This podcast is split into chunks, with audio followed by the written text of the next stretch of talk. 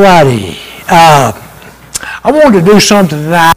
I try to keep up with some of the prophecies and predictions that that uh, many of your uh, other pastors and things are talking about, and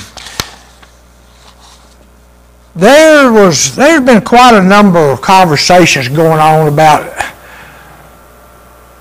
could Christ come back this year? Because we know that, you know, it's been 2,000 years and they've been predicting for Jesus to come back. Well, each day it's getting just closer and closer to him coming back. Uh, and I'm going to get into something here in just a minute is this is one reason a number of people are falling away. If they said, you know, we've heard this all our life that Jesus is coming back. Where is he? And they're beginning to doubt. They're beginning to wonder. But I'll tell you right now, if Jesus is coming back, he's coming back. And uh, it's going to be in his time. Even Jesus himself said, when he told his disciples, you know, when are you coming back? He says, he says, I don't know. Only the Father knows. Only the Father. You know, and probably by this time, Jesus probably does know. And he may not yet. He may be just like, you know, whether we realize or not, Jesus coming back has, it's sort of like the, the bridegroom and the bride. The bride knows, which is us, the church, that he's coming back. It's going when he comes back, he's going to bring a number of people with him, just like when Jesus comes back, he's a number with him. We're going to and when this, when he's going to take, this is going to be the going to happen is he's going to take you out of here. And uh, but uh, said yeah, and here I'm, I'm going to start out here in Romans chapter 13 in verse 11 through 14 this is Paul and he's talking and, he, and he's saying knowing that Jesus could come back at any moment is what he's talking about. And he is saying, he's telling us, and do this knowing the time. We know that the time is getting closer and closer. That now is, is high time to wake out of sleep. It's time for us to wake up, to start looking around, to start watching. For now our salvation is nearer than when we first believed. The night is far spent, the day is at hand. Therefore, let us cast off the works of darkness, and let us put on the armor of light.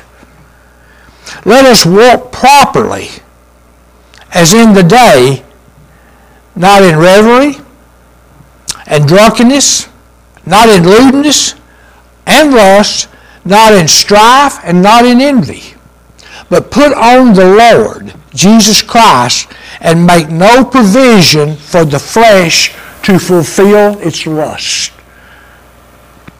You know, look up here. I, want to go back up here just a minute to verse 13. And a lot of us don't really consider or think about this. He said, let us walk properly or rightfully as in the day, not in revelry. Revelry is wild partying and a lot of drinking. That's what that is. That's what he's saying. Don't be doing these things. That's what the world is doing right now. That leads in to the drunkenness. It says, and don't walk in lewdness. Lewdness is the lack of decency. Caring about your own self, how you act in public, what the public thinks about you. Act godly. Be that godly person that you say you are. And lust, we all know what lust is. Lusting after something is wanting something that is really not yours. Do not walk in strife. What is strife? Strife really is uh, arguing, quarreling, and things like that. They said, being a Christian and being a church, a church should not be in these things or in envy. We all know envy is nothing but jealousy. And, there, and jealousy is one of the things that will split a church fast as anything. Many people say, well, look at them. They think they are so good. Look what they're doing. I could do this. Well, maybe you wasn't called to do this. Maybe you're going to be called to do something else. Be happy for that person. If that person is, is serving God and doing what God has called them to do, be happy for them. Don't be jealous of them. Be happy for them. And because jealousy, God says, He don't want no part of that. He does not want jealousy. And He says to put on the Lord Jesus Christ and make no provision. Don't fall into the traps. Make provision for the flesh, not to fulfill its lusts. This is Paul speaking. And Paul tells us right here in verse 12, listen to what he's saying. He says, Paul tells us that the night is far spent and the day is at hand. By this he means that at the end, that the end of this world is drawing closer and closer. It, the night is, spent, is getting closer and closer and closer. And that the Christ could return at any moment. You know, and that's true. Christ could come back at any moment. There is nothing that has to be fulfilled. There is nothing that has to take place except for Jesus to come back. Everything has already been fulfilled that needs to be fulfilled. All Jesus Christ is waiting for is for his Father to say, Son, go get my people. Do y'all was talking about the bride and the groom a while ago? The groom, back in Israel, when the groom could not his bride, until the father told him he could do it. Why? The son or the groom to build him and his bride a house. And then the father, when the son went and told the father, said, Father, I'm through with the house. It's ready. The father went and looked at the house to make sure everything was like it should be. If it wasn't, the son could not go get the bride. What does it tell us over there in, in John? It says, For in my Father's house are many mansions. If this was not true, I would have told you. But I go and prepare a place for you. And if I go and prepare a place for you, I will come that you may be where I am also. So Jesus is simply waiting for the Father to tell him, Go get your bride. The houses are ready. So when, when God tells Jesus Christ to come get the church, it's just going to be a matter of very, very quickly of him coming back, getting us, and getting back to heaven. It says it will, it will take place in the twinkling of an eye or in a blink. Now that is fast. I mean, it's going to happen so quick that nobody's even going. The world itself is not even really going to know anything took place. They just all of a sudden they're going to be missing a bunch of people. They're going to be missing a bunch of people because we're not going to be here. We're going to be in heaven. We're going to be out of here. And uh, I know it said that, that you know that the time is drawing closer and closer, and Christ could return. Well, to me, that sounds encouraging. You know, the way this whole world is going, the way things are happening, the, and the way the people are getting, I think that would be one of the biggest blessings of all for Christ to come and get us and take us home. Get us out of this mess and take us home. You know, and uh, but Paul is not doing this to encourage. I mean, he's doing it to encourage us, but he's also giving it to us as a warning. He's telling us that uh, he's warning us because as the days grow darker, what does it mean as the days grow darker? As the days grow and times grow more wicked, and it's getting more wicked each and every day. It's, it's, it's, getting, it's getting worse every day. And, uh,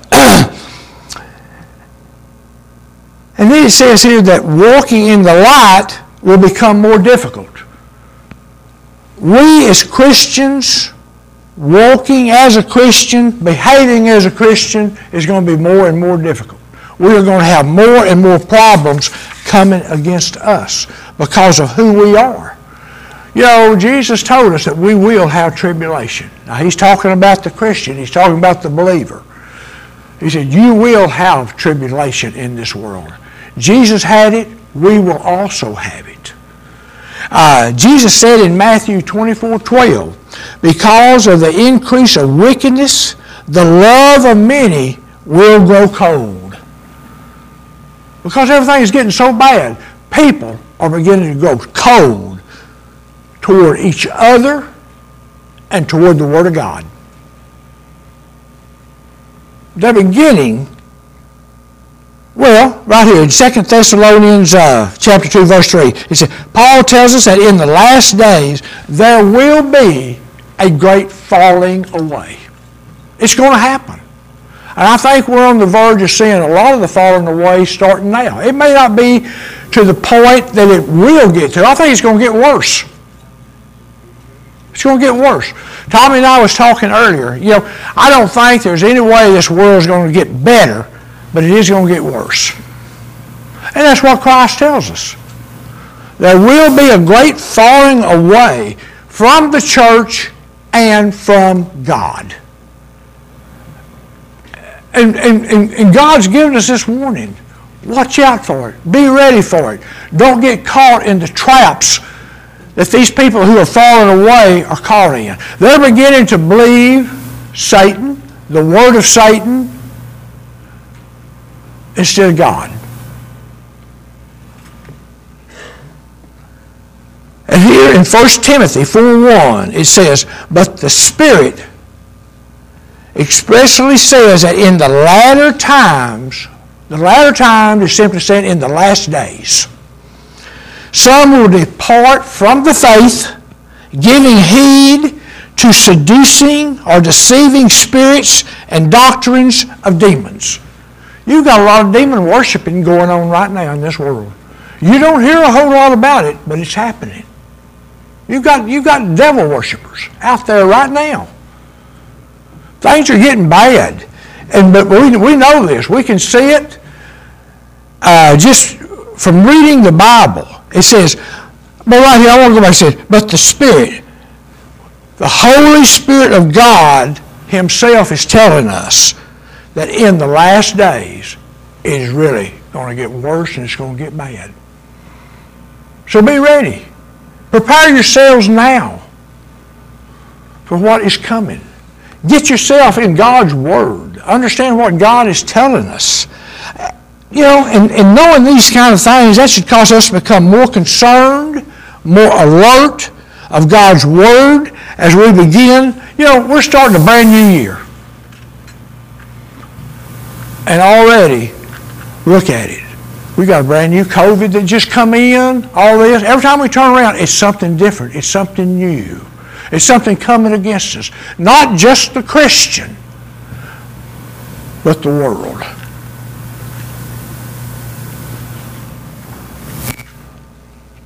Scripture teaches us that as the last days go darker or go more wicked, that many will, will become cold.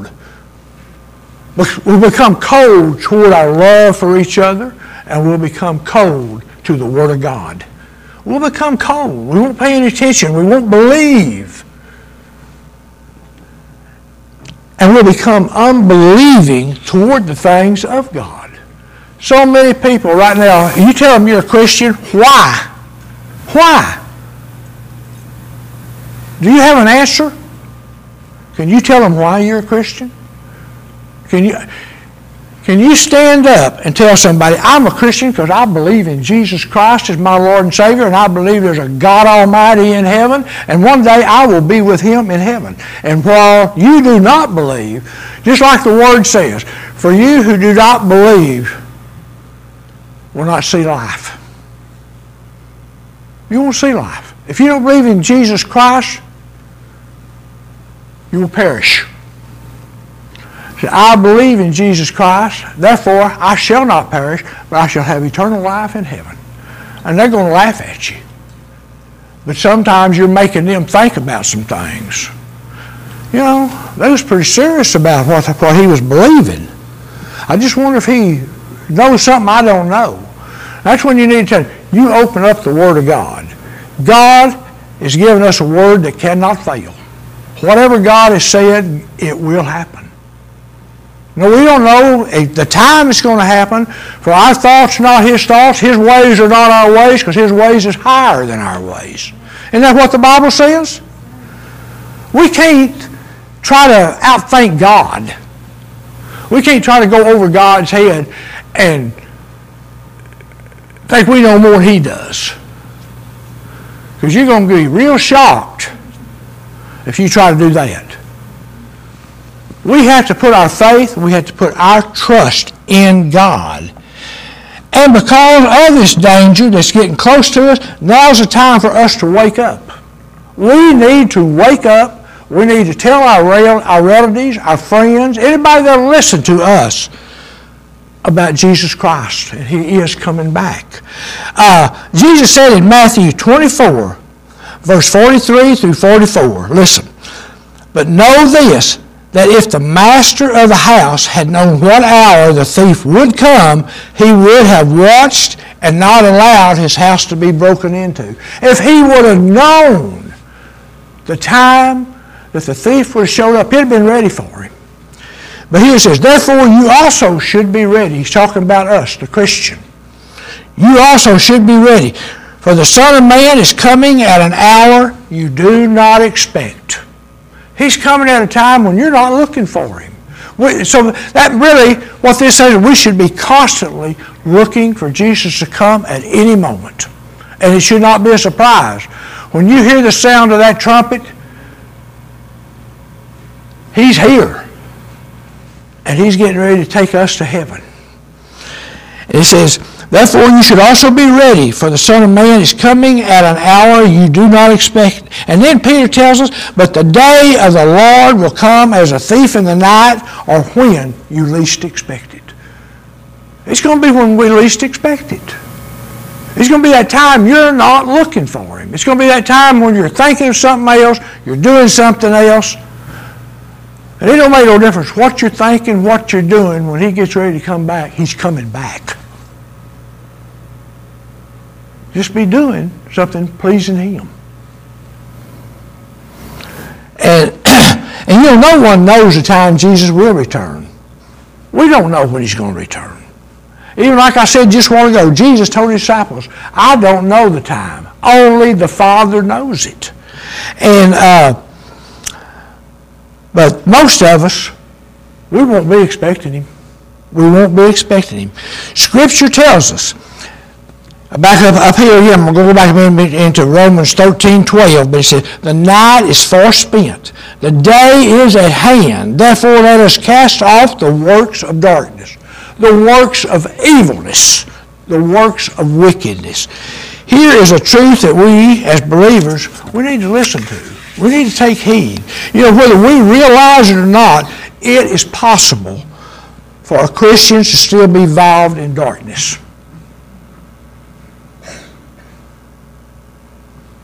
Warns believers about participating in the darkness.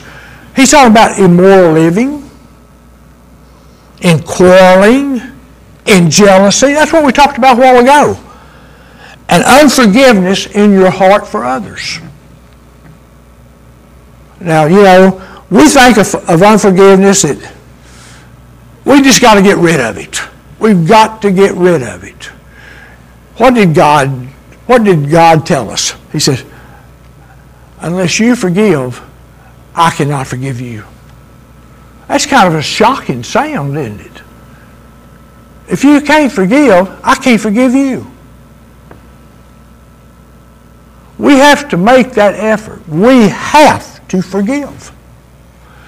We ha- if you want to be forgiven, you have to forgive. Can you j- j- just look? I, we can probably all look back at our lives and see things that we've done that was probably so displeasing to God. But yet, what did He do? He forgave us. He forgave us. He sent His Son to die for us so that we could be saved, that we could be forgiven. He took that sin we had, transferred that sin to His Son Jesus Christ, and transferred Jesus Christ's righteousness to us because we said yes to Jesus. It's hard sometimes to forgive, but you don't have a choice.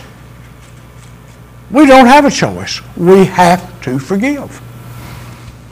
It's going to be, it's, it's going to be terrible one day when you, if we have to stand before God, and we will.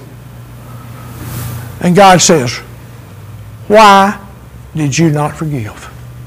Why did you not forgive?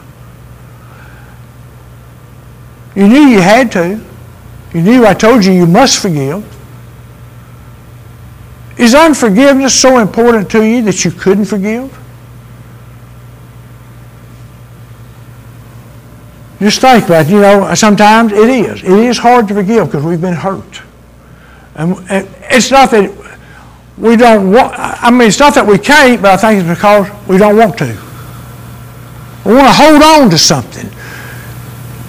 You want to have something that you can hold against a person. If they've done something to you, oh, well, I'm not going to forgive that. Well, I've got them now. Just forgive it. If they don't want to accept that forgiveness, that's their problem. But you've been set free if you forgive. You've been set free from, for God. He said, You forgive? Great. Now you're forgiven. You're forgiven. Probably most of us as Christians, we really cannot imagine ourselves being involved in the darkness of the world. You know, the wicked, the terrible stuff going on. And we're probably not. But again, are we guilty of the quarreling, the arguing, the jealousy, and unforgiveness? We have to question ourselves. If this is in us, we need to get rid of it. We need to get rid of it. God said, get rid of that. This is not pleasing me. And like I said a while ago, God has forgave us of every sin that we have committed. And everything that we committed was against God. Because God cannot stand to look at sin. Our sins were against God. It's time for us to put these things out of, out of our lives and please God. Get rid of unforgiveness. Get rid of jealousy. Get rid of quarreling. It's not worth it. It's not worth it. Some people ask, well, why do men walk away from God and go back into the world? That's what we was talking about a little bit earlier. And uh, there are some reasons that men look at. And I told you already, but I want to look at two scriptures that kind of show us why men do what they do and why they do it. If somebody really, I think, that's not grounded in the Word of God, that their faith truly isn't in God, and I think a lot of them came under the pretense, well, I would like to change, but I'll give it a try and see if I like it. And most of them had rather still be in the world than serving Christ. Here is the two scriptures I want, well, really it's three. It says uh, in 2 Peter chapter 3, verse 4. And saying, or man ask, where is the promise of his coming? Where is it? Where is he? For from the day that the fathers fell asleep, all things continue as they were from the beginning. Hey, nothing has changed. He hadn't come back. And if we'll think about something, he did not say when he was coming back. He simply said, I'm coming back. And we know that it's getting closer and closer. Man wants to put a date on it. We can't put a date on it because we don't know. We just have to have faith and believe. God said He's coming back. He's coming back. And that's all we have to know. And have faith that He is going to do what He said He was going to do. But these men left because I just don't believe He's coming back. Nothing's changed. I hadn't seen any difference. All the years I've been hearing this, I still hadn't seen Him. And well, it may be another 100,000 years. I don't know what it will be. I don't think it will be. I'm pretty sure it won't be. But I don't know. And then here in 2 Peter chapter 3, verses 9 and 10, it says, and all of you probably heard this, I don't know how many times, but it is so true. The Lord is not slack or slow concerning his promise of coming back as some count slackness or slowness. But he is long suffering toward you, not wishing that any should perish, but that all should come to repentance. He is giving us the opportunity and the time to ask Him for, for, for forgiveness. There's still people out there that still that will come to Jesus Christ that has not come yet. But they will. And He's given them that time. But there's going to be that day that He says, That's it. I've given enough time. Now it's time for me to do what I said I was going to do. And in verse 10, it says, But the day of the Lord and we said this a while ago now. But the day of the Lord will come as a thief in which the heavens shall pass away with a great noise, and the elements shall be dissolved with fervent heat, and the earth and the works that are there within shall be burned up. One day, this earth, this world will no longer be here. It'll be gone. But praise God, He's got a new heaven, he's got a new earth coming down. And that new earth is called the New Jerusalem. Most people think that New Jerusalem has already been prepared and is ready to come down for us right now. Most people think the Antichrist is here right now. And I believe that. I really do. With everything that's going on and everything that's happened, I think he is ready to step in. I think things are ready to happen.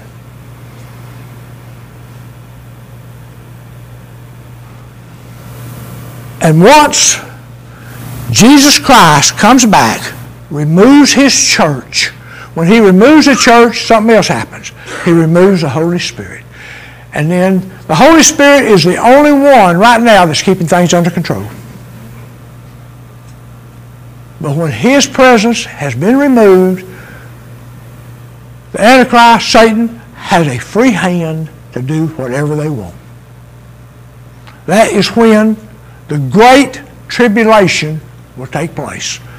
And praise God, He's taken His church out of here, and we will not go through that. We don't want to go through that.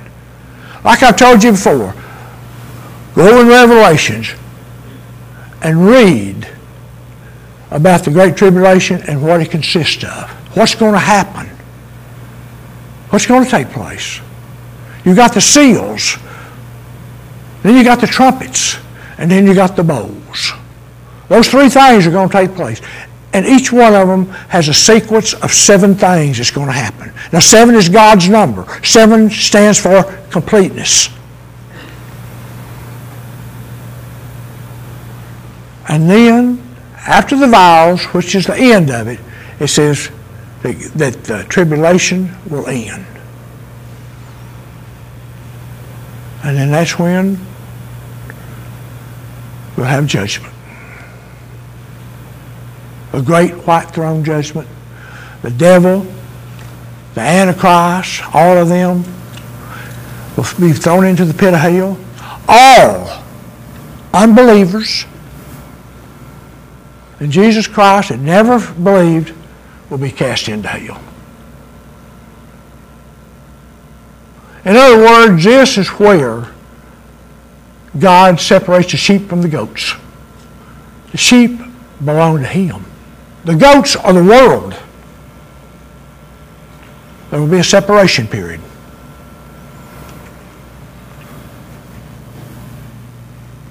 We will be written in the Lamb's Book of Life. Your name will be written there.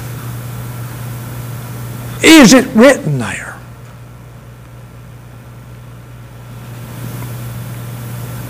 Is your name there? I hope it is.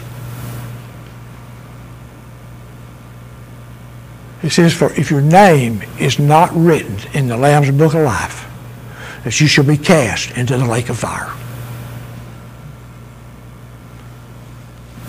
This is the time now when we need to be praying for our families, our friends, our churches,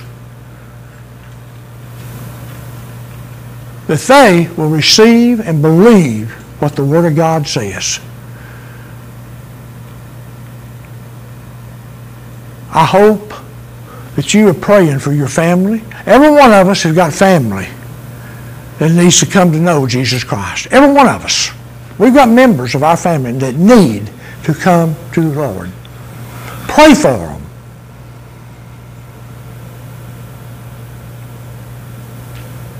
And ask God to restore them, to turn their lives around, and to receive Him. We want our family to be with us. You can play a big part in their lives.